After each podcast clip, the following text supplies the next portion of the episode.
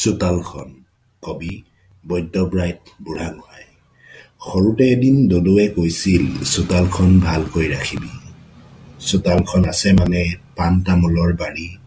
চোতালখন আছে মানে মাত কথা পাবি। চোতালখন আছে মানে এগৰি হাঁহ কুকুৰা।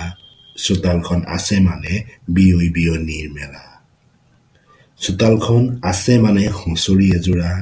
চোতালখন আছে মানে মুঠি ডাঙৰি ধান চোতালখন আছে মানে বৰ বিৰাট ৰ'দ। চোতালখন আছে মানে বৰদৈ চিলাফণি।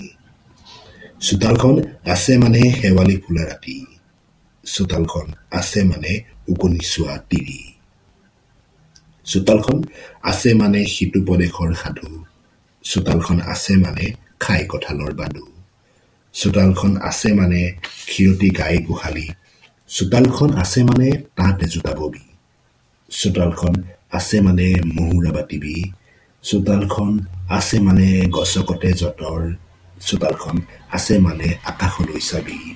চোতালখন আছে মানে ঘৰ চিৰিকা পাবি।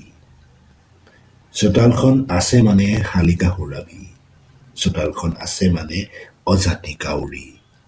চোতালখন আছে মানে থিয়দঙা থপুক থাপাক চোতালখন আছে মানে বিয়া সবাহ সকাম নিকাম চোতালখন আছে মানে মৃতকৰ গান চোতালখন আছে মানে ঘৰ এখন ঘৰ চোতালখন আছে মানে জীৱন এটা জীৱন চন্দন গোস্বামীৰ এখন চোতাল নথকা মানুহৰ প্ৰতিৰ প্ৰতিধ্বনিত